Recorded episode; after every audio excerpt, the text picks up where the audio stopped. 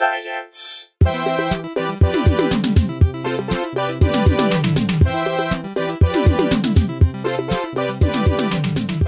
Hello and welcome to Probably Science. My name is Andy Wood. I'm Matt Kirshen, And I'm Jesse Case. and it's a special festive edition. Uh, you can't you can't tell, but we're all wearing hats.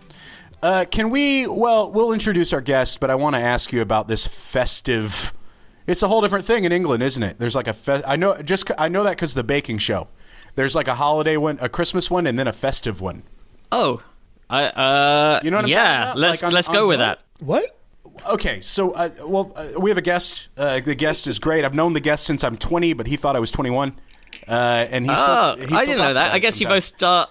You both started like kind of in the south. Um, our new guest, uh, our guest by the way, has a new uh, special out on Peacock right now called Number One. It's very funny. It's very funny. I've watched it. It is great. It's it's very very good. And the person speaking the words and being on the camera is Sean Patton. Hey, Sean. Thank you, thank you, um, thank you for having me. It, it sounds very the way Jesse said, known me since I was twenty, though he thought I was twenty-one. It's very suggestive.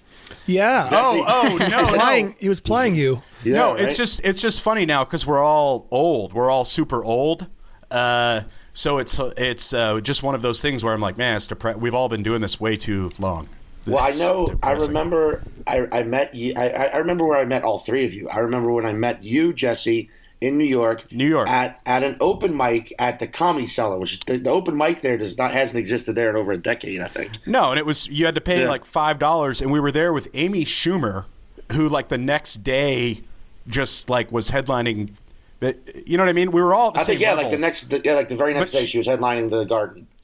Yeah, the Madison she did Garden, Madison. Square Garden the next day. They were just like, yeah. y- y- like, because I remember afterwards, we, uh, you and I went out front for a cigarette. She was standing with us, and then a limo stopped and backed up and said, "You headline the Garden," Right, And- right, right, right, right. and we were like, "Which one of us? Which one of us three? And it was her. I, um, I think I think if one of us would have spoken up faster, it could have been us. But she was just more confident. I know, no, she was, she was right there. Someone just snapping their fingers. Someone get in the limo. Right? Yeah. People don't realize like that's New York, baby. It can happen Yeah, to anyone. that's New York. You gotta get a slice. You gotta get one. Sometimes while you're getting a slice, a guy drives up and offers you God, the fucking God. The fucking You know? garden over here. You got I'm booking the garden here. Yeah. that's what they say. That's I book it. Oh, and I remember Matt. I met you in in Montreal. That's in, right. I want to say 2010. Eight. Eight. It's 2008. Yeah. Right, right. And I was terrified of you because uh, I used to just be horribly intimidated by British people until I went and spent some time in England. And I was like, oh, you're just Americans with accents. Sorry. But, and better healthcare.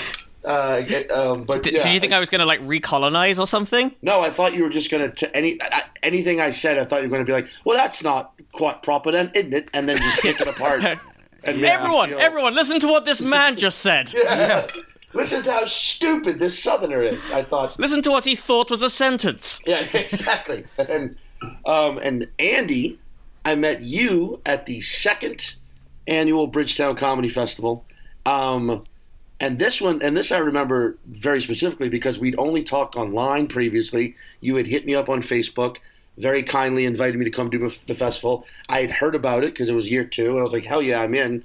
And I come to this festival all bouncy and full of energy like I normally am, and saw you and was like, oh, there's Andy. I'm going to go bust his balls because we're internet friends. And you were in a state of full blown festival running hell space and we're immediately just like, not now, dude. And I was like, oh, sorry. I'll just go fuck off and get back. That's Portland, baby. That's Portland. That's Portland. Oh, you were you were you were actually terrified. The first I time. don't remember. Oh man, I, I I'm sorry. I mean, So yeah, Andy both and I had the exact- the- L- Like the exact opposite. yeah. Like I was, I was meant to be the scary one, and Andy was meant to be the one that you could just, hey, buddy, look at us. Right, but Jesse was always just the twenty-year-old. Yeah, I was the twenty. Well, because we were going to Rififi, We were, and yeah. my I was turning twenty one in like three days. So uh, I was like, I was just already telling people I was twenty one on account of being a child. Yeah, and yeah. Uh, you know to try to get into venues, and then I got it was so I got turned away, and it was like. Uh, It, it was awful. I watched Sean. I stood on the street in my mind. It started raining.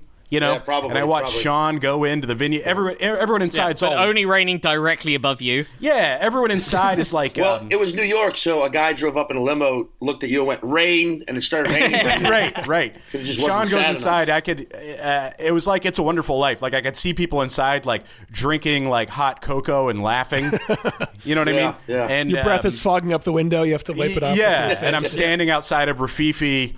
Um, I have to wear a hat that says I'm 20. Yeah, it was awful. It was an awful I time. mean, I, I should have. You were. You definitely. Once you said you were twenty, I remember being like, "Oh yeah, you are." you, like you looked like a like a hacky sack personified back then. I know, I know, I did. Well, so, so here's the horrible thing with me is that I looked 15 until I turned 30, and then immediately looked 40. You know what I mean? Like, like I never got. I, I never got to age like someone. Sh- I've never looked my age ever. See, I've always thought you looked always looked both 15 and 40 simultaneously. Well, uh, no, totally, totally. But that's because you have that that foresight, you know, that British foresight. But I mean, I've, I looked way too young, and now I just look like Tom Waits or something. It's horrible. it's horrible now. You look like Tom. Well, I mean, Tom Waits is that's a good look. That's a, It is, yeah. Yeah, it's a don't think that's castable a- look. That's such a like John. I look terrible now, like John Waters. Well, that, that I wouldn't want to look like John Waters. No offense to all the waterhead out, the waterheads out there, but Waterheads. That's offensive for a whole different reason. I love it. Man, his fans, his fan base has got to get a new name. That's it. yeah, right. It's horrible. but no, I, well, of course you you think Tom Waits looks good because I remember your if if we're gonna make fun of me being twenty, I remember Yeah. your famous pork pie hat face. Oh, buddy. I Buddy, remember. buddy, I remember buddy. the Well, face. so so I'm, I'm I'm currently in Portland, actually now, right now, um, headlining Helium Comedy Club this weekend for New Year's Eve, right? And Oh, the is this, first is this- time if this episode drops in, oh, it's probably sold out, right? it's selling, uh, it's selling well. So yes, if it drops in time, come get tickets. But I'll, I I'll was- get it out today. Yep. I, when I um when uh, one of the staff reminded me that ten years ago, uh, last weekend, ten years ago was the first time I ever came to this club, and they were also were like, "Yeah, you, you still have that hat?" And I remember being like, Oh, "What hat?" And then I remembered like, "Oh fuck, dude, yeah, I, there was a good year where I like steadily rocked a pork pie." Well, so here's here's Yeah. what I find as a comedian because I've I've hit the same thing, is that you if you're a comic, unlike any other field, you Right. can't just get away with a hat face. Oh no, dude, You know what I mean? You can't do it. People will remind you forever. It'll be 30 years later. And so is he still doing a beanie thing? Like, no. Yeah. I'm not. Yeah. It'll I- help I- you if it's in a headshot as well. yeah. Oh, bro. Like a grainy photo that's still in the comedy club that you headlined 10 years earlier. I mean, it's actually what's very interesting is how hyper judgmental comedians get about aesthetics. In, in period, like if you just decide, like like Jay Oakerson likes to wear fingerless gloves. He just likes to wear them, and people still don't let. And like, and if you wear a pair of fingerless gloves, which you know I occasionally do because it's cold where I live, people will be like, "Oh, so the new you're Jay Oakerson now?" And I'm like, I don't. Uh, does he have the patent? on fingerless gloves because if we're going by that rationale, I also use a microphone just like him when I'm on stage. Am I stealing that? Am I stealing the microphone? And but I've noticed like yeah, whenever you get a haircut, comedians are like, "Whoa, what's going for the mohawk, huh?" And you're like, "Maybe I am." I'm, I never, I don't have a mohawk by the way currently, but Also, like I, like- I like that you're, you're defending the fingerless gloves because of the practicality. When the one part of the finger it doesn't cover is like the, the part that gets the most cold. Yeah, but dude, when you use your phone or when you pick your butt as much as I do, you know what I mean? You want those housebreaking. fingertips. Yeah. Yeah. Yeah. Is there an opposite? Are there just, you know what I mean? Like uh, just sort of finger beanies? Just you wear five of them thim- on thimbles. Yeah, just the tips. I know? guarantee that exists. I just don't, couldn't tell you where to get them from. LL Bean. I'm going to say it. LL Bean makes they got- fingertip glove, makes finger everything. beanies. If that doesn't exist, I don't think. Wait, Jesse, you're in Nashville, right? Uh huh. Yeah, I see, fuck, not enough. The te- the temperature's not cool. I, I guess it's on me to go ahead and try this one out, huh? To see if Yeah, we just, you're, you're the only Yeah, person in what the cold does. place right now. Yeah. Well, how you grew up in Louisiana, so how does it ever get cold there? Well, actually, uh, last week was the coldest it's ever been on record. I think. Same with Nashville. It was like n- negative 20 with wind chill and shit. Now that's cold. Yeah. Wow. It was awful. How how cold was it in Louisiana? It was only like maybe 20 degrees, but n- no negative. But uh, that is definitely in New Orleans. That's fucking. You have to. That is, by the way, 20 Fahrenheit, which is below zero in Celsius. That's below freezing. Right. Oh yeah, sure, sure. And like, uh, you have to run the water a little bit, or the pipes freeze. That's how Yep. unprepared the South is for cold weather. Yep. Um, I mean, it's kind of funny when I remember this. This was maybe fuck eight years ago, but I was going to uh, to Atlanta, and there had just been like a quote unquote snowstorm, which in which they got less than an inch of actual snow in the city of Atlanta. But when I got there, I drove in from uh, Nashville. Uh, there were like cars just abandoned on side the road. Oh, and, like, Britain's the same. yeah, It's really? Brit- Britain's like that if it rain. uh, Yeah, and it snows at least once a year, and the country. It's like when it rains in LA. Same deal. Like it's not an unknown thing to happen, but the whole place can't cope. I Britain, like would've- yeah, like an inch and a half of of snow, and it'll be like. We, we don't we didn't have enough grit. We didn't have enough salt. I don't know what happened, but we just didn't have enough. And you're like, oh, for this thing that happens literally every year. Yeah, yeah, yeah. That's. I would have lost money on that bet. I would have bet that it snows in London just regularly or England. No, no, it's like look, UK's kind of because it's a little island because it's surrounded by water. It's Oh, it never gets that hot, never gets that cold. It's kind of We've been kind of similar to it's like San Francisco weather. yeah, we've been had by all the Dickens movies. Yeah, Yeah. yeah, Oh, yeah. You know what I mean, it's, it's so Christmassy and it's What? always fucking Yeah, snowing. it's actually and- like the the bookmakers take bets on whether it'll be a white Christmas, and more often than not, it isn't. right. Like whether there'll be snow on Christmas Day, it generally isn't. Well, I would say more that yeah. If it's that'd be like the the odds would be insanely in the favor of the person betting for non. If it's maybe one snowfall a year, right? Uh, no, it's like one or two snowfalls a year normally, but So, like in a Christmas Carol, that should have been a bigger story than the ghost visits. Right, That should be crazy. Like, wait, so it's also it's snowing. What the fuck? Like, uh, Wait, so it's snowing in the past, the present, and the future. That's three snowfalls. Jesus Christ! Right about this. yeah. Uh, here we go. The uh, the last white, um, the most recent time the UK alone had a white Christmas was so that's happened. If it snows anywhere in the UK on Christmas Day, so that's including like Highlands of Scotland. So that has happened okay. more often. So that was like happened in 2021, 2020, then 2020, 2017 before that. Um, but London hasn't seen a white Christmas in over 20 years. It's technically only had six white Christmases since 1960. Dude, do you- Uh, wait to, to to to Jesse's point earlier. This might have been before we were recording, but um, do, is it Father Christmas in England? Oh, it's yeah. Father Christmas or Santa Claus, but yes, Father Christmas is. Oh no, what we were talking common. about, I think before recording was the the festive season. All right, yes, because you said we're doing a festive episode, and and I I have questions because you know I'll watch that I'll watch that Bake Off, which I have a separate uh, the British Bake Off, which I have a separate beef with, but doesn't matter.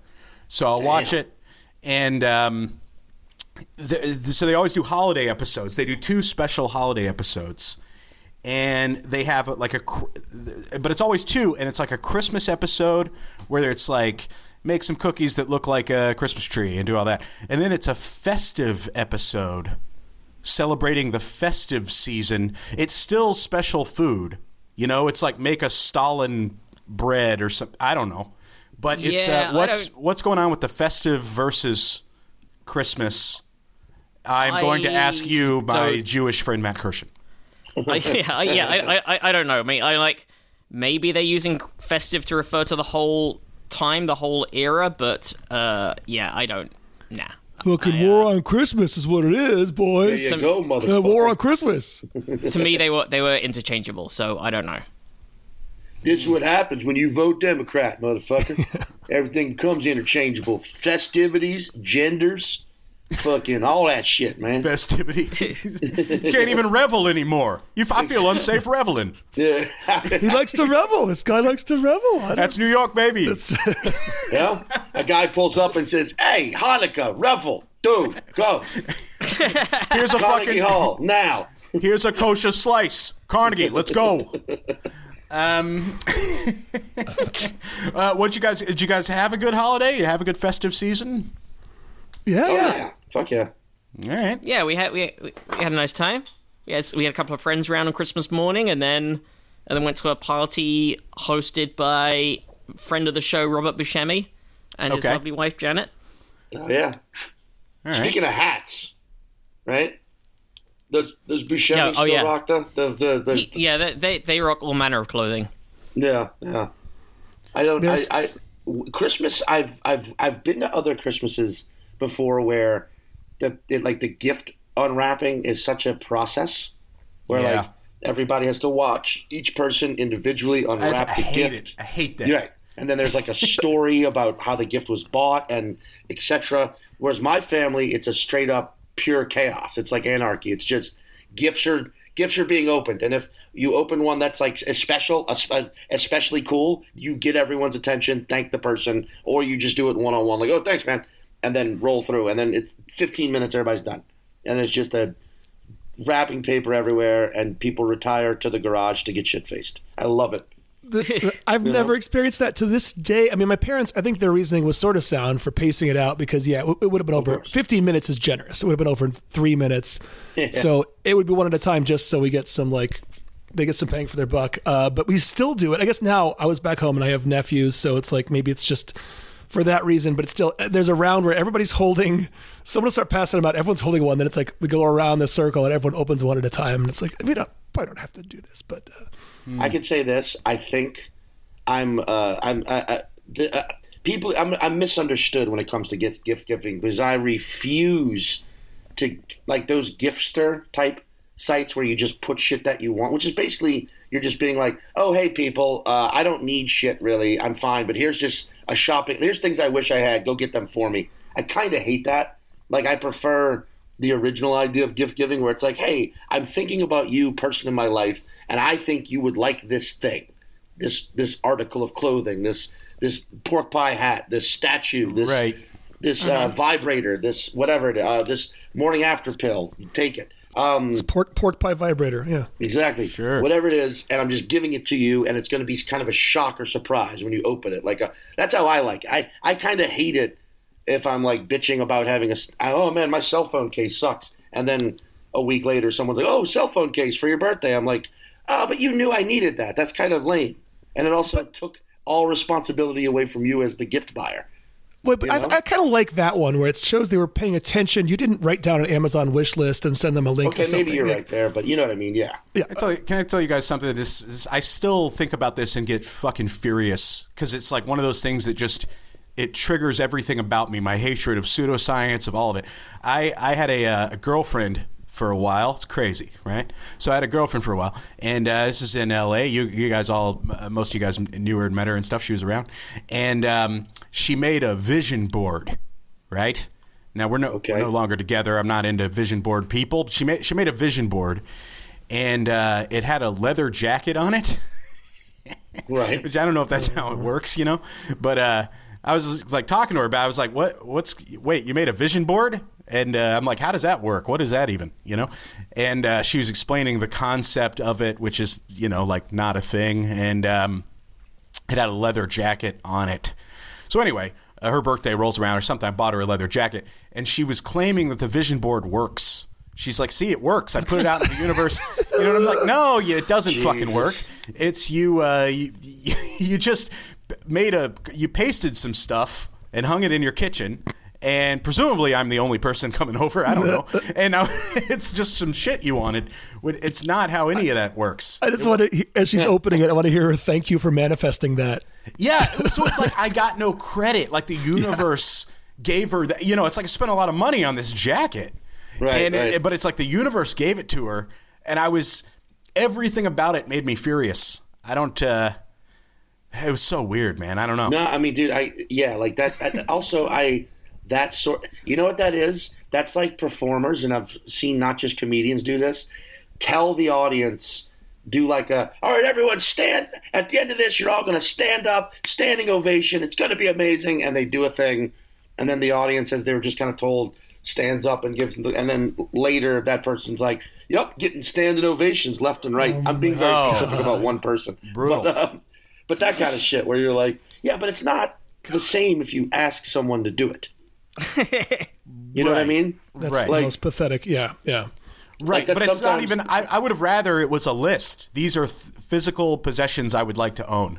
That would have made me feel better than I manifested a leather jacket in my. Like no, you no, you didn't. You, you no, you fucking didn't. And I still sometimes at like you know at 3 a.m. when you're trying to sleep, I get mad about it, and then I have to like pace around for a minute. Oh, bro, that's what 5 a.m. That's what 4 a.m. showers are for, man. you know? The amount of cold showers that jacket still caused a decade Yeah. later. I mean, hey, good for your circulation, though. So here you go, circle of life right there, brother. Hey, All that's right? showering, baby. That's it. You Yeah, get in there. that, you- uh, that shit. Those cold showers are actually stopping you from needing a leather jacket of your own. I You're know. going to be. you're, you're so much hardier than you than you would have been otherwise. I know, but but that's what I'm saying about the, the the hat phase and stuff. Is like I'd like a leather jacket, but you can't just start doing that as a comic. You'll get roasted Oh, yeah, immediately yeah. if you if you just show up and uh, now you're a leather jacket guy. Oh no, you can wear it to the gig, but if you wear it on stage, then that's only a short step away from like your poster having gaffer tape across your mouth. Yeah, uh, I mean, it's Upsets for myself over here. Yeah. I mean, sometimes it's it's like like last year, and I I actually speaking of leather jackets, I got there was a leather jacket I got at a thrift store, one that was like fit perfectly, awesome, and it was at in Denver last year, and I wore it with like a black beanie and like a black t-shirt. I, I just wasn't, I just all black. And I showed up, and someone was like, uh, "Are you a member of the Black Panthers now?" And I was like, "Yep, I'm a yep." Immediately put in check. Thank you. God. There was a comic who submitted to Bridgetown um, probably 10 years ago. And I, I- wish there was some way you could, in a non mean way, just compile the greatest hits of some of those submissions, you know? Because, like, think there is a mean way. I think you're just putting it out there, brother. That's all. this was before, I mean, eventually we were just like, okay, in the application, just send us a, a link to the YouTube. But initially, we had people send in DVDs. I forgot the logic because YouTube existed for the entirety of. I, I think some people just only had DVDs of. I don't know, or maybe we wanted to make it a little bit harder to submit because really we wanted the numbers to be low. It wasn't like a cash grab. It was like this is a pain in the ass. I'd rather Oh, have sure. no one do this. But well, that was my favorite time living together. Uh, oh, I forgot about. was submission week when it's like we were just we'd we'd HDMI cable it to the big TV and Oh, I just sit in there and watch that. submissions. And it was every year. I was like, oh man, submission time. Me and Andy are gonna watch some. So this is great. This is the this is the first actual emotional sense of nostalgia I've had for the festival in so long. Wow. That was fun. Like that, it was so annoying and a lot of work, but like yeah. ridiculous. The stuff. So one of the guys I was thinking of was a guy who wore this. Um, I- it's sort of like a Sergeant Pepper jacket, just some like uh, needlessly adorned jacket. A stupid. If someone was wearing it in public, you would make fun of them. Um, Right. So he wears that in his submission, and his whole five minutes is making fun of the jacket he chose to put on, Oh, as if it's yeah, like a dude. physical disability, where he's like, "I'm just, you know." I want to show you that I can make fun of myself. Like, no, that not cerebral palsy. That's a jacket you bought and put on. You could just not wear it instead of being like, "What is this? Who do I think I am?" Like, I don't know. Who do you think you are? Why are you wearing it? And also, if we accept you based on this submission, are you gonna? Are we supposed to presume you wear that jacket to all the sets we book you on? Like, what's this? Is the act you want to show us you, you do when you perform stand up? I mean, that's kind of funny if you if you book him and he just shows up without the jacket. You're like, holy fuck! Yeah. But he's got, but it's like no matter what he's wearing, he's like this T-shirt, right? Who do I think I am? No, I, I would love for him to forget the jacket and then still still do the material. and, and it makes no sense to anybody. But I like the idea There that he has like be- Bowie phases. Now he's thin white Duke. He's just got a different dumb jacket every time. oh, that's funny. there used to be a comic like like a guy I started out with when we were doing the like the open mics who would go around with a kitchen sink and he'd go on stage with it and I, I can't remember the exact you could He you owns can- Twitter now. This guy, it's crazy. yeah exactly you, you could you can deconstruct the joke yeah well, practically you never forget forget what I forgot or what I remembered or I can't remember how it, but anyway that's the joke. His opening joke was about packing everything but the kitchen sink and he had to carry the sink with him to every gig. And then one night it got stolen so he lost his opener. Dude, dude, like my favorite open mic story I've ever heard, and unfo- and I didn't experience it firsthand was this, but it was this Australian comic told me about it. Like at an open mic in Melbourne, that was like, um, this one guy would show up every single week, and he'd sign up as Mick Dundee, which is already annoying when Americans do that to Australians.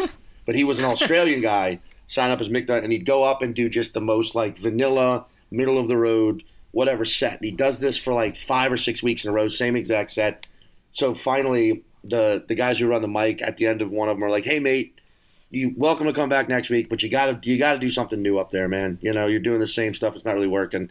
So he's like, "Okay," and he shows up the next week dressed in full zombie regalia, just like full makeup, tattered clothes, and then goes on stage and does the exact same set but as a zombie. oh yeah. God. And I and like the guy was telling it was me and Matt Braunger he was telling this story to and we were like, God dude, I think I think you guys got long conned.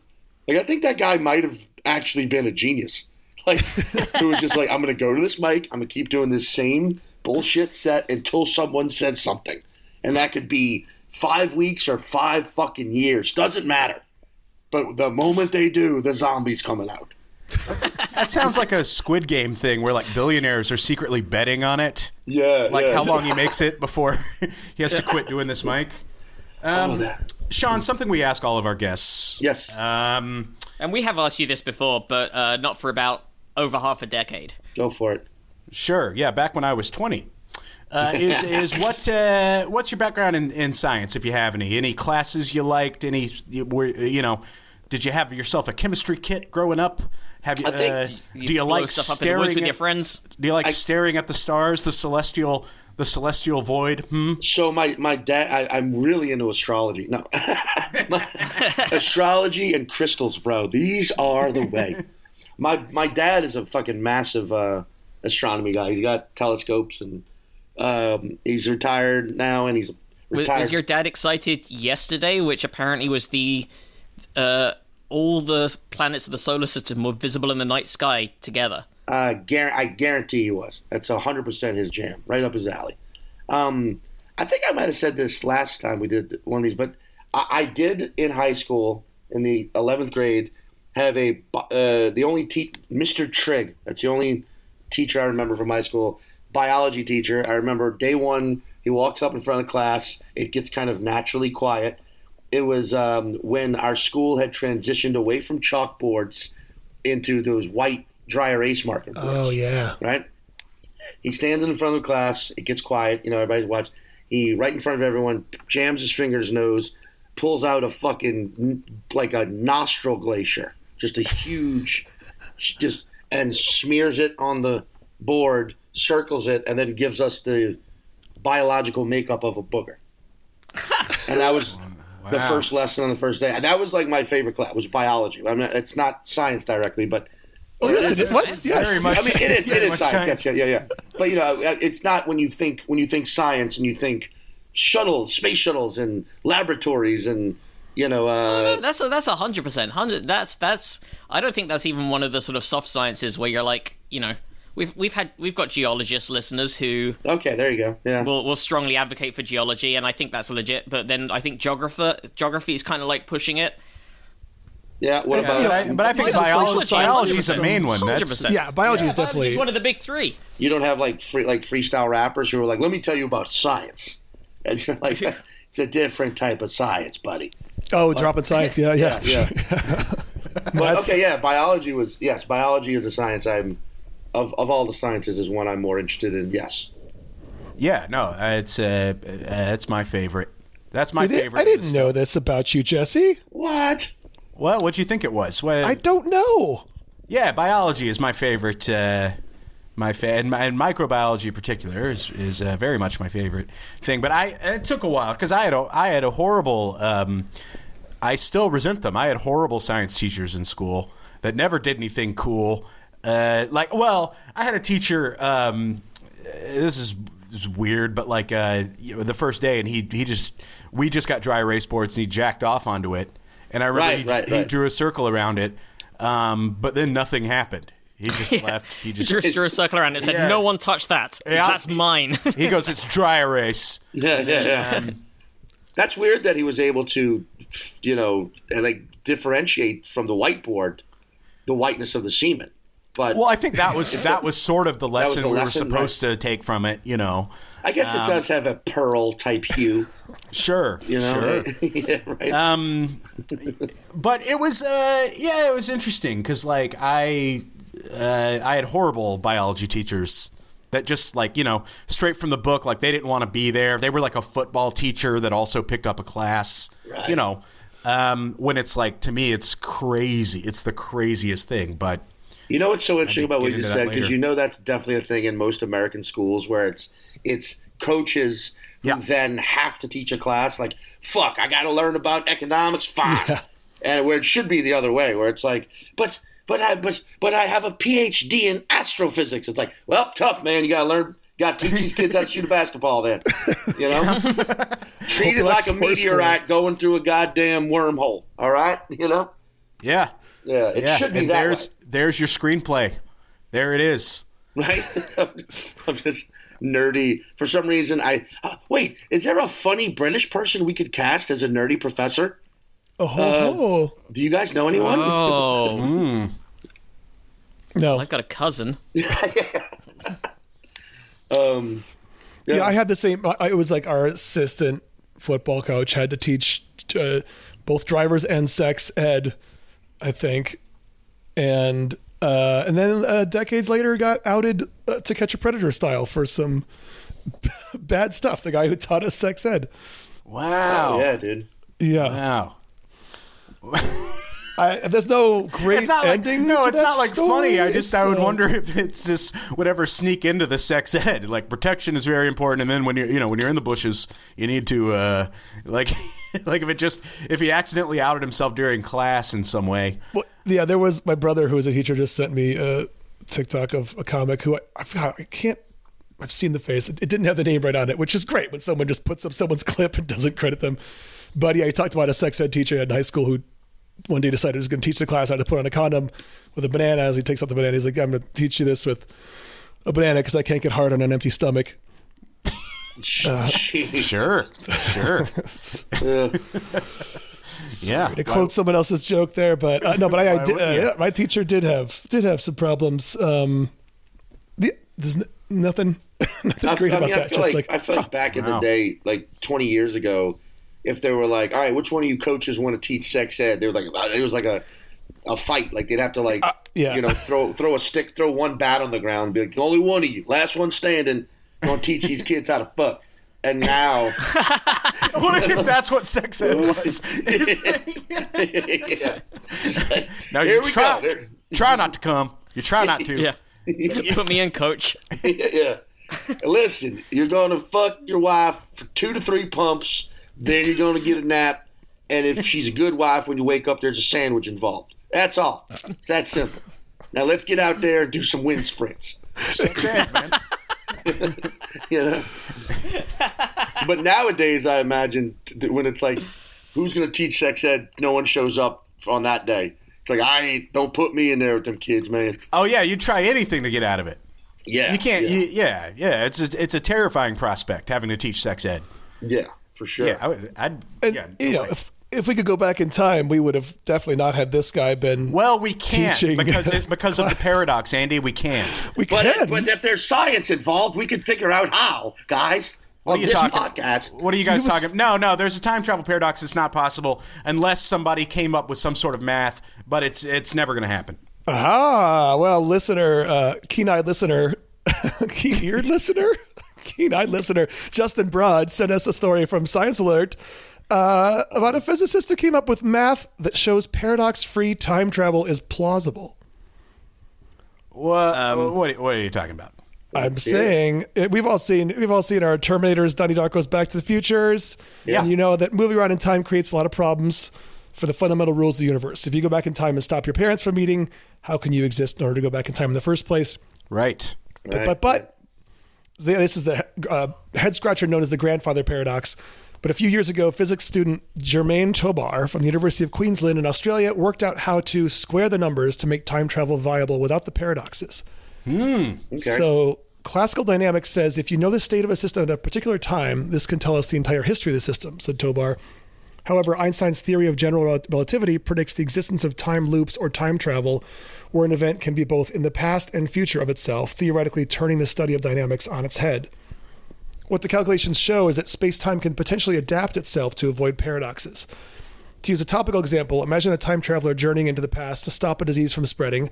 If the mission was successful, the time traveler would have no disease to go back in time to defeat. Tobar's work suggested that the disease would still escape some other way, through a different route or by a different method, removing the paradox. Whatever the time just traveler did. Oh, so this is just fate. It's just this guy is just talking about fate. it does sound like Final It's just Destination. Final Destination. yeah, yeah. Yeah. Even if you escape the plane crash, like a, a, a- a ladder is going to fall over that'll trigger a wire that's going to slice you in two. So, you know, anyway, that's what my equation shows. Yeah, Right, right, well, I mean, I do want to believe that that it's in the translation from the hardcore math into this natural. Wherever you English. tribe travel to, Devon Sawa will be there. Yeah. you can't avoid Devon Sawa. We've tried. Yeah.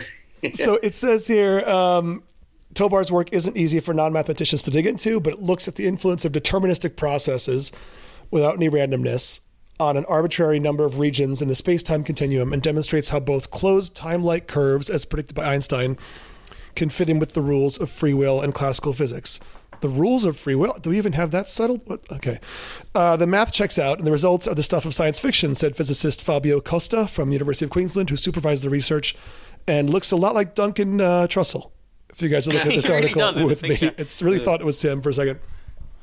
Uh, the research smoothed out the problem with another hypothesis that time travel is possible, but that time travelers would be restricted in what they did to stop them creating a paradox. Already making rules, man. I don't like it's it. it's Yeah. yeah. In this model, time travelers have the freedom to do what they want, but paradoxes are not possible, and you can't feed them after midnight. You should keep them out of the light. Yep. And don't get them wet. Uh, while the numbers might work out, actually bending space and time to get into the past remains elusive. The time machines that scientists have devised so far are so high concept that for they that they currently They currently only exist as calculations Yeah. on a page. Okay, we might get there one day. Stephen Hawking certainly thought it was possible. And if we do, then this new research suggests we would be free to do whatever we wanted to the world in the past. It would readjust itself accordingly. To the same results. I guess. Yeah, try as you might to create a paradox, the events will always adjust themselves to avoid any inconsistencies, said Costa. The range of mathematical processes we discovered show that time travel with free will is logically possible in our universe without any paradox. I mean, is that free will, though, if anything that you're doing is being thwarted? I, I mean, also it's just funny that they just assert obviously we know free will is real and we go from there it's, like, So, it's so definitely the way, debatable The way this solves the grandfather paradox, I guess, is that if you go back in time, it you wouldn't be able to kill your grandfather. Something would prevent you. right but Another it's just like time traveler, your grandfather probably. Mm-hmm. He's there to defend his old self, which he also, according to some theories, can't touch your old self. So, no chance for a hookup with yourself. I mean Hmm. god it's just it's so i want to believe that this is just in the translation from the math to this article that it becomes so vague as to have me think it's bullshit and that the math is interesting and hard Would- but Would you would you hook up with yourself if you went back in time if it was possible? Because I think I could do better.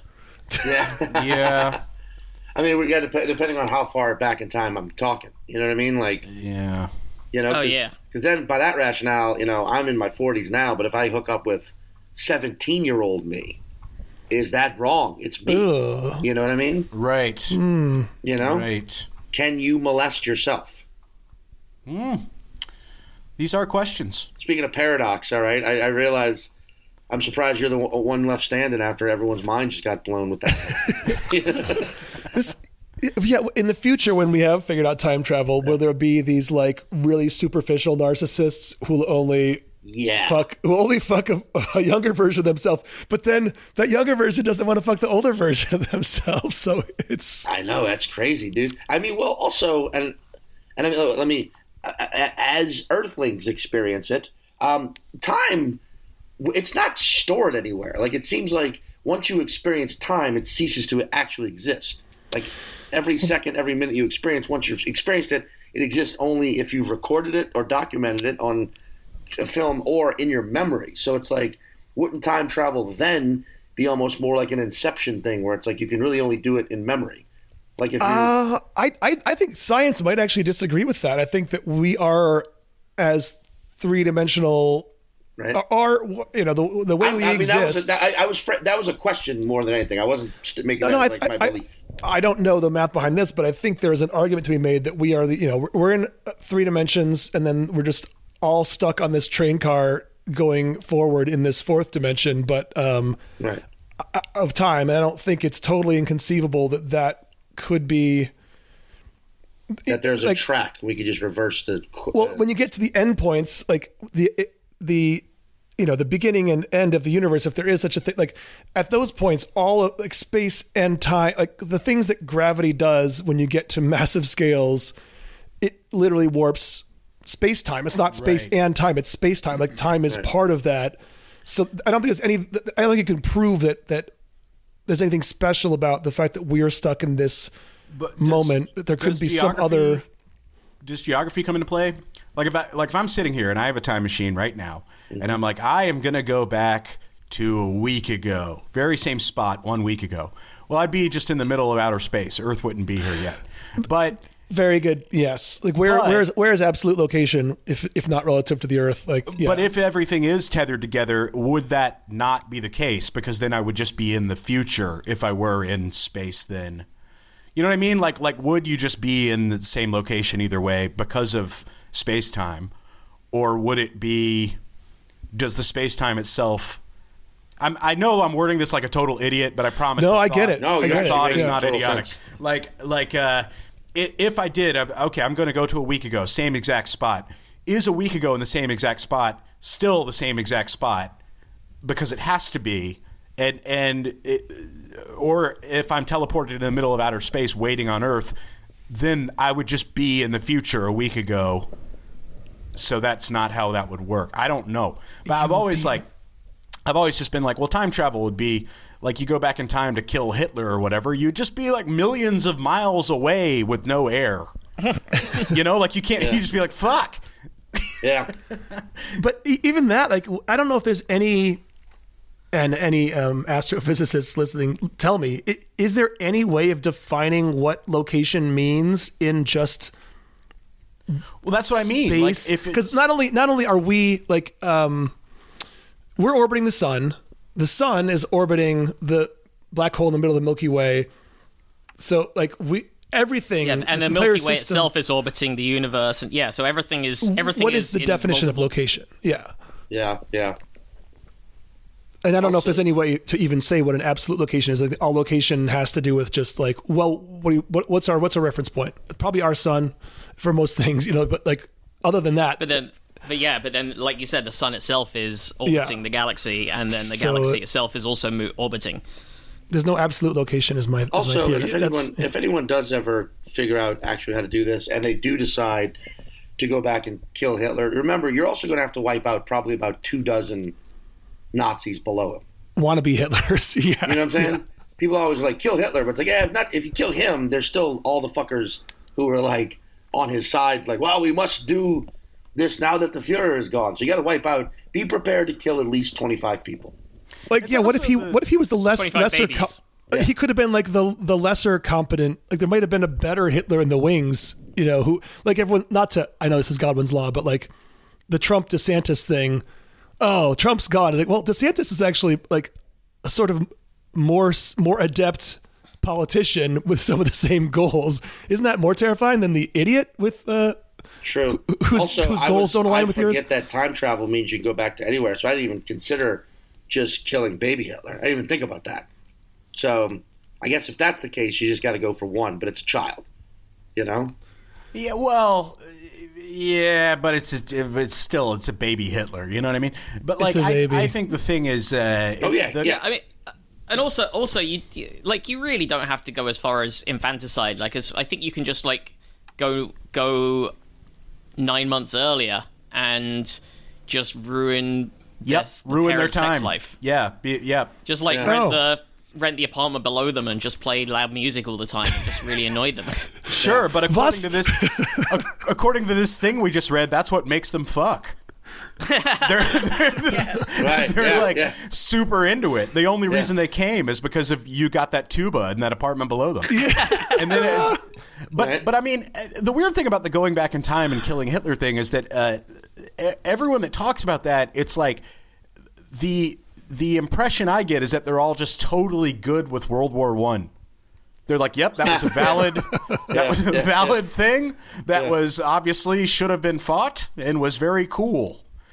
Yeah, why don't like, we just go was a- save Franz Ferdinand and like maybe that's gonna fix everything, right? Well, of course Not that the would have band. prevented Yeah. World War II. Like, like of course, you know. Yeah. I mean, what if, like, also just speaking of killing, like, what if someone goes back in time? It's not exact, so they get there when Hitler's like, you know, a one-year-old, and they're like, "Fuck, all right, I got to kill a one-year-old. Fine, I'm here to do this." And then they and they like kidnap him, and they're like, "Fuck, this is harder than I thought. All right, I'll kill him tomorrow." And it just becomes like a Dread Pirate Roberts thing where now Hitler's like ten, but you raised him in like a different situation, and now he's not anti-Semitic. You know what I mean? So now you've like, oh shit, you just, you didn't kill Hitler. You you raised him to be a better person, and and then Adolf Hitler become you know like a circus clown or something, or like a But, like the name. but but again, like Yeah. like uh, like you were saying though, that Yeah. I think according to this theory, the way the new way you raise him is actually going to turn him into Hitler. Yeah, right. So now- No matter what. Not Right, only is he still Hitler, but now Yeah. you're his dad. Right. Yeah. You're like, Like, you're yeah, like, right. I'm I'm gonna be a really good dad. You know what I Yeah. mean? Like Christmas when he turns five. Like here's a model train set. Like fuck. Like Yeah. you can't. yeah, yeah. No matter what you do. yeah, yeah. What have I done? I I- yeah. I think like if if you went if you got him into art school, like there's a lot of things that would have just thrown that like just would have nudged that asteroid out of the way. yeah, You know what yeah, I'm saying? right, like, right, right. but uh, but I don't know. I don't know. Um, I just think according to this, it's not possible. You either would have created it or been prevented from the murder. Damn. you know. If yeah, yeah, yeah. It's so. Well, hmm. well, who else can we go back and kill then? right. Or or save? I'm just trying to remember. Have you guys watched um, Love, Death, and Robots on Netflix? New. I have not. No. It's sort of like remember Liquid Television. I mean, it's a, it's an animated anthology series. It's a sci- with a sci-fi angle. They had like three seasons of it, so just shorts, like five ten minute shorts. And I forgot there's one about going back and killing Hitler a bunch of different ways. I forgot if this is, this might be the plot they're describing as like no matter what it all turns out. I got to go revisit it, but uh, yeah, go check out Love, Death, and Robots. It's actually pretty good. Like it's got a decent hit rate. I mean, no, I don't think there's any anthology shows that are all great. Like Black Mirror's got some duds, but um, it's a pretty interesting show. Is is anyone else having trouble hearing Andy?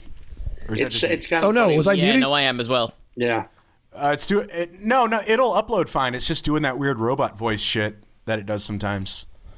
Uh, which, which I think sounds perfect when you're talking about like actual science stuff, and suddenly like and and that what if? Yeah, Yep.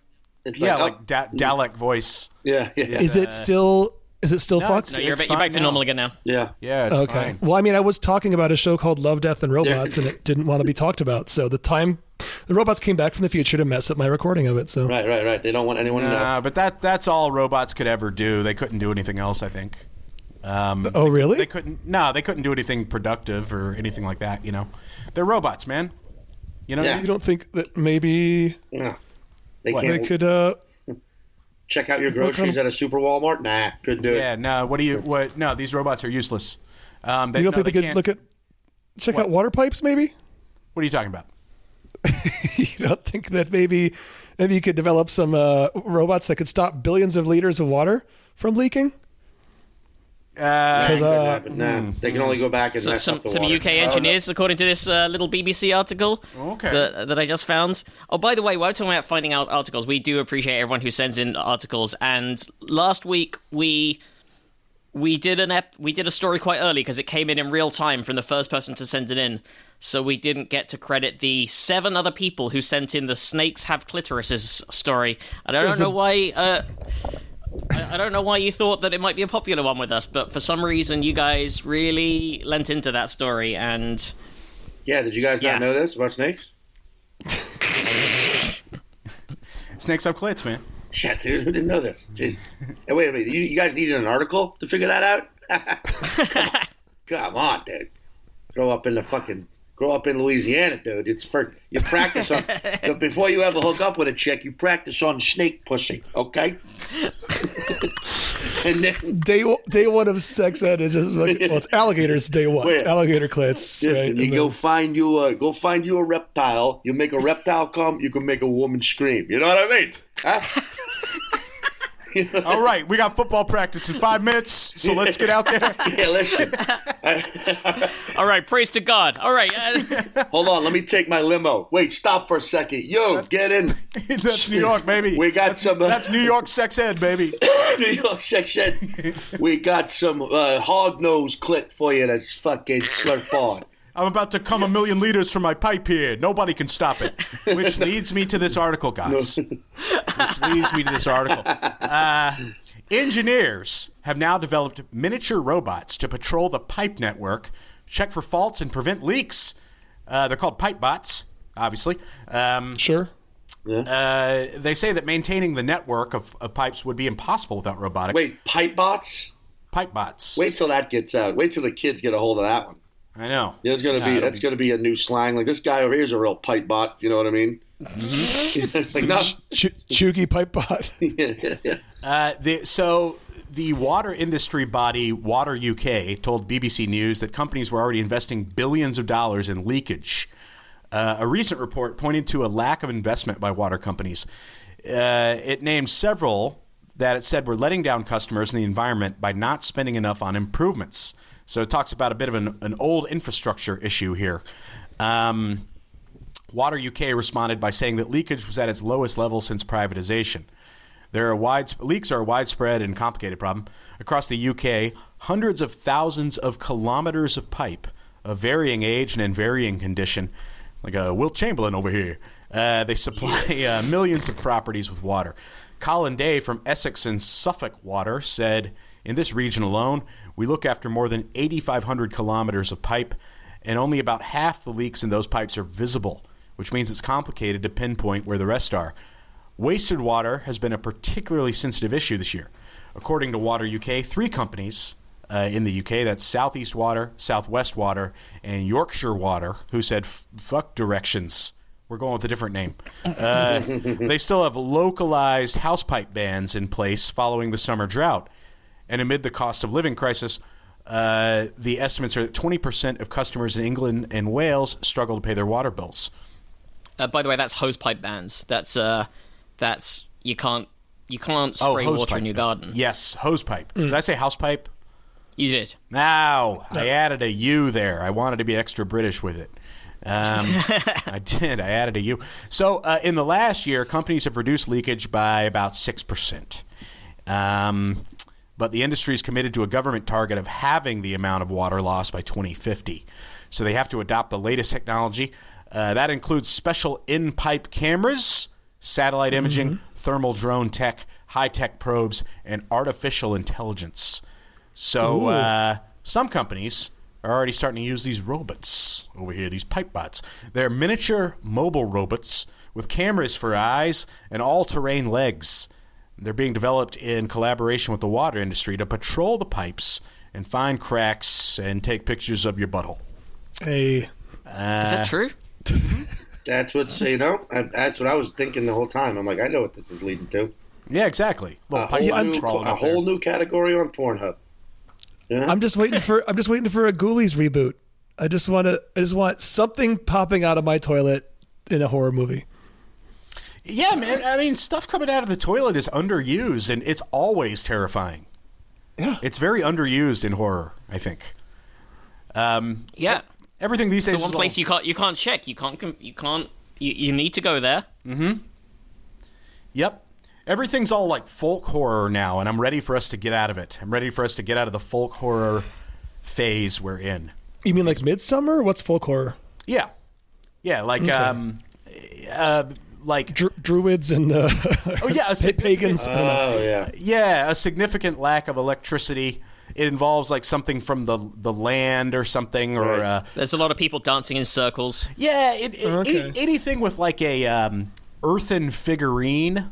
I'm bored of. You know what Okay, I'm saying? yeah, So- yeah. so it's even- Blair Witch, uh, Exactly. Wicker Man. I'm, yeah. yeah, yeah. Uh, Chestnut Man. I'm sick of it, man. Chestnut Sick Man. You're sick of Chestnut Man? Yeah, Chestnut Man was uh, what was it called? The Chestnut Killer or something? It was a, is a, it's on Netflix. Uh, I'm sick of it all. Sick of it. You know, stop with the earthen figurines. All right. Uh, what's your take on Barbarian? I know we got to finish the story, but Barbarian's take- great, right? Yeah, it was fun. Fun romp. You know, it was fun. It was. It was. Uh, Zach Cregger, whitest kids. yeah, no, I know. I know. How know. crazy It is was- that? Yeah. Yeah, no, it was fun. It didn't chill me to the bone. You know. Oh no no no! It didn't chill me. It was just super fun. Yeah. Yeah, it was a fun. It was a fun movie.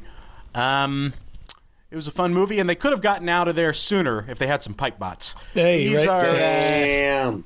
yeah. Um, so th- this is a toy car-sized robot, and they move along the pipe, taking pictures. They have a microphone to listen to the pipe. They're designed to make decisions about whether the pipe is likely to develop a fault or not. And then they come up through your toilet, mm-hmm. and drag you down. I mean, do we do we need pipe like the? I, I know plumbing isn't perfect, but like eh, it seems pretty. We got a handle on pipes. Well, there's a lot of lost water there, by the stats they're giving. Yeah, there's uh it says uh, AI intelligence specialist Professor Netta Cohen from the University of Leeds says the biggest challenge for pipe bots is communication. So it's a lot like a marriage. In Well, that we just got to learn to speak pipe. That's all. No Yeah. big deal. hey, You know. I speak pipe over you know here. what I mean? I speak pipe. You don't speak pipe. Um, Which sounds a lot like this. Yeah. Oh, it's that kind of pipe. I'm just doing the dripping sound. I don't know if it came through on the mic or not. Underground, there's no GPS, so they'll communicate with each other at short ranges using sound or Wi-Fi. They'll uh, they will deposit these little guys to go into the smaller pipes and collect them when they're done. Explained Professor Cohen. We'll need a whole society of these robots to, to work in these uh, kilometers of pipe. If you think about the state of our infrastructure, she added, it's so urgent to do something. It has implications not just for industry, but for our impact on the environment. The water pipes beneath our feet, said Professor Cohen, are some of the most inhospitable environments on Earth. We can't do this without robotics. Inhospitable. Jeez. Yeah, she also s- says that they have all been programmed to love and fear man. Yep, they're not allowed to hurt us. Wait, they've been Yeah. programmed. Okay, I, I like her. That's a nice touch. Nice little amuse on that dish. Uh, by the way, I think that Underground There's No GPS is the log line for the most boring Alien sequel. In the pipes, no one can geoloc- geotag your picture. Um, No one can turn, tell you to turn left. In the so one of the most inhospitable environments on Earth. It's a. it's hilarious. Like when you have, so like plumbers are just going to have robots with them now and stuff. which this is uh, funny. I, I was telling my parents about ChatGPT because this is all I talk about now, Sean. I'm sorry you don't know this is a ChatGPT podcast now. Sure. I, I mean, Um, and they hadn't heard about it. And I was like, oh, 2023, get ready. Every job that isn't plumber, electrician, surgeon, if you aren't doing something physical, your job is in jeopardy if you aren't the best at it. And now, plumber, even. The robot's coming for the plumbers. dude, I mean, I can't wait. They're going to come for podcasts one day too. Well, I mean, that's what I'm with ChatGPT. Literally, the people we thought were the last, who were the people with, with we thought were the safest jobs ten years ago, might turn out to be the ones whose jobs are gone first. Like I was having it. My dad didn't believe any of this stuff, so I'm like, just tell me something to type into it. I had to write a Mitch Hedberg joke about Christmas that was pretty good. My dad was like, "What the fuck?" I'm like, yeah. Yeah, it can already do comedy pretty well, and it's only been around for a month. And the one coming out next year is trained on 500 times more data. So, Wow. Yeah. It's it's weird. Like uh, some of the stuff with like a, a plumber showing up the robots and stuff is uh, a lot of this stuff. It's going to start coming down to like we keep throwing tech at it, throw tech at every job, but then it will still either not make it easier or take the same amount of time. Like uh, my my parents had a roofer over recently. They had a leak in the roof, and they had a roofer over, and he brought a drone. okay. I mean, that's I can see the logic of that, Sure, but it took Yeah. it took way longer than him just going up on the fucking roof. right? You know what I mean? Like he had to figure out the Oh, drone yeah, and then wait wait for the wind, and he like kind of sucked at it, and he's you know had all these problems with the Wi-Fi. It's like, Gotta dude, just file some FAA paperwork. Yeah. yeah, just go up there on a fucking Get ladder. fired on a wedding. That was just not right, good. Yeah. right. Just go on the roof. You know? I mean, yeah. Well, you know, I'm afraid, but I'm afraid of heights. Weird. I know it's a weird uh, pos- position I've chosen, but you know, I don't like heights. roofs are high. I love roofs. I hate heights. Yeah, it's you know? weird. Why can't they just build a couple on the ground? Just a couple.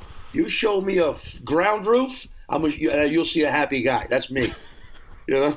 I love drones. I've always said that. I've always said that. Yeah. Who I'm hasn't heard me? happiest on the- Raise your hand if you never heard me say that. You know exactly. No one's hands up. That's roofing, baby. um, well, guys, what do we uh, what do we what do we have here? We we should get one more story in, and then before our yeah, let's get let's get one more story in, and then we'll get the uh, and then we'll do a bonus story for the Patreon patrons. But absolutely of which of which so- everyone should subscribe. Of course. But uh, here is a little um, uh, story from Science Alert. A new analysis of dust retrieved from the moon suggests that water bound up in the lunar surface could originate with the sun. Water from the sun has been found on the moon, is the headline. it's a crazy headline. More specifically, it could be the result of bombardment of hydrogen ions from the solar wind slamming into the lunar surface, interacting with mineral oxides and bonding with the dislodged oxygen. The result is water that could be hiding in the lunar region. Uh, what's this word? Regolith? I don't know. Regolith? Does it It's mean word I've not heard. King Kingstone? I, I have no idea. Yeah. I'm, I'm googling this. I want to learn this new word. Uh, it is a region of loose, unconsolidated rock and dust that sits atop a layer of bedrock. On Earth, regolith includes soil, which is a biologically active medium and a key component in plant growth. Okay. So Oh, it comes from on.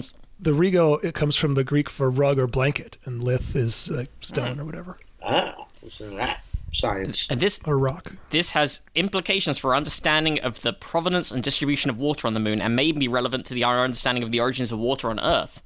The moon looks like a pretty dry dust ball, but recent studies have found that there's a lot more water up there than anyone suspected. Obviously, it's not floating around as lakes and lagoons, it's bound up in the lunar regolith, possibly lurking as ice in permanently shadowed craters and sequestered in globules of volcanic glass. So this leads to questions: How much water is up there exactly? How is it distributed? And where has it come from? The it actually says where the heck did it come from, but I'm not sure I we can believe that cuss word. Yeah. The last the last question probably has multiple answers. Some could come from asteroid impacts, some from Earth.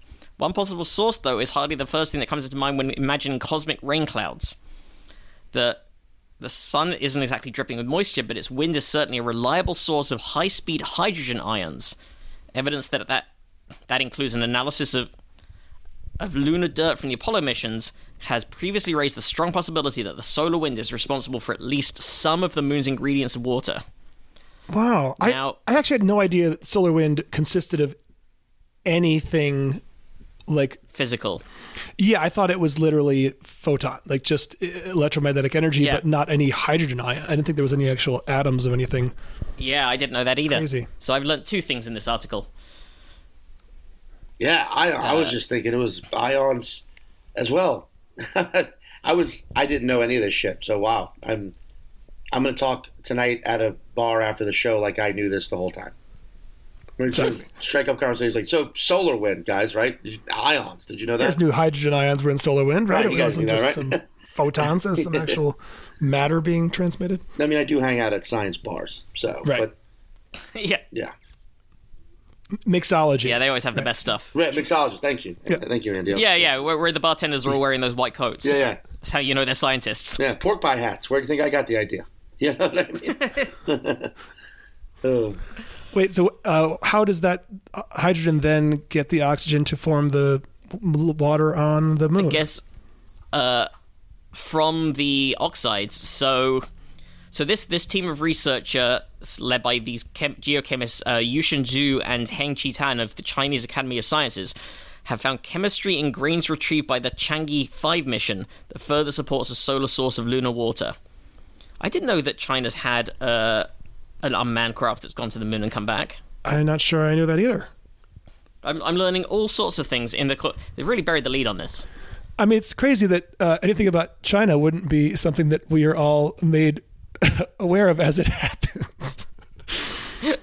God, sorry. Yeah, the COVID stuff is bonkers. Uh, So here goes. The it was the fifth lunar exploration mission of the Chinese Lunar Exploration Program, the China's first lunar sample return mission. Like its predecessors, it's named after the Chinese moon goddess Chang'e, and it collected around 61 ounces. That's uh, around 1.7 grams of lunar samples, including from a core a meter deep, and returned to the Earth. Wow. Uh, yeah, I didn't know that. That's pretty cool. Um, so these guys, they studied these 17 grains. Uh, seven of them were olivine, one was pyroxene, one plagioclase, and five were glass. They were all in contrast to low latitude samples collected by Apollo and Luna um, from a mid latitude region of the moon and collected from the youngest known lunar volcanic basalt from the driest basaltic basement. Uh, this is the we've had this problem with science alert before there is horrible grammar in this i sh- should say they were all contrasted to they were all Okay. in contrast to this and then no end to that clause um, using Raman spectroscopy and energy dispersive X-ray spectroscopy, they studied the chemical composition of these rims of these grains. The outer, 100 nanometer shell of the grain that is most exposed to space weather and therefore most altered in comparison to the grain interior. And the majority of these rims showed a very high hydrogen concentration, uh, and very low deuterium to hy- slash hydrogen isotope ratios, which is consistent with the ratios of these elements found in the solar wind, suggesting that the solar wind slammed into the moon, depositing hydrogen on the lunar surface. I hate when there's a high deuterium hydrogen isotope ratio. Every day when I wake up and I'm just I'm making my coffee. And this You is, just got to get used to it, man. It's the 21st Yeah. century. I just know, man. progress. You got to live with it. no, I know, Just but New, because new normal. just because the old ratios are going, it doesn't mean that you're losing your country. It's just change. If I'm there's- just glad that there's still low deuterium hydrogen isotope ratios out there somewhere. You know. If there's two things that keep Jesse Case up, it's the damn leather jacket he once had to buy, and the and isotope ratio. Everybody knows this. Yeah, the thankless leather jacket Yeah. and the isotope ratios. Hmm. That is like the worst version, like a gift of the Magi gone wrong. The leather jacket thing. So is, is this this is weird though to me, I suppose, because this is like um, it's sort of burying the lead in that in that they're just kind of being like, we figured out how to make water. You know? yeah. Well, I don't But know it's saying that the hydrogen that's- the H2 in the H2O has come in large extent from the sun. And they, they then they did some experiments, some actual experiments with the grains, where they, they ran some heat experiments to determine that the uh, the grains can retain, retain hydrogen after burial, and also they conducted simulations on the preservation of the hydrogen in the lunar soil at different temperatures, which revealed that the temperature plays a significant role in the implantation, migration, and outgassing of hydrogen on the moon, which implies a significant amount of solar wind derived water could be retained at mid and high latitudes where the temperatures are cooler. Okay. Mhm. Okay, so can we use this for our base? Uh, by our, I mean the four of us when we have our moon base. Right. Can we um, drink this water? Is this accessible? What? How much of it is there? Give me the practical stuff for when I'm up there with you guys. Mm-hmm. in the base, yeah. I mean, th- this deuterium hydrogen isotope ratio looks good to me. I would I would happily sip on this. Yeah.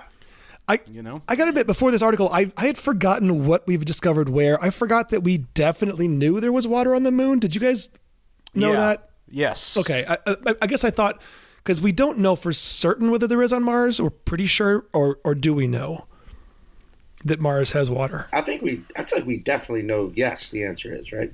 Mars has water. Okay, I feel dumb now because I forgot which things are like. We're pretty sure. Yes, it, it, it almost all exists as ice, but there is water on Mars. Okay, so these are not. Okay, nothing. Nothing is new here except I'm dumb and forget which things we found. I kind of think when we do, not if, like when we find, I think we will find life. Like not super interesting life, but you know something that. But I, I don't even think that's going to be a big, like. No. Holy fuck! Everyone on Earth's minds are blown. I don't think it's even going to be that big of a thing. I don't think it's going to cause anybody to reevaluate religious beliefs or anything. Because like, No, we'll find Everything- some moss on a rock somewhere, Right. And no one will give a shit.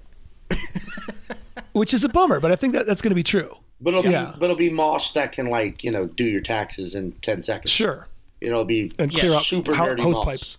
Yeah. Yeah. And can like instantly generate uh, comedy specials. Speaking of which, Yeah, Sean, yeah. here is your Hey, there it is. Uh, to tell uh, tell us where where you can find it and how. you yes, can if I watch it. wanted to watch a Sean Patton comedy special, what would I do?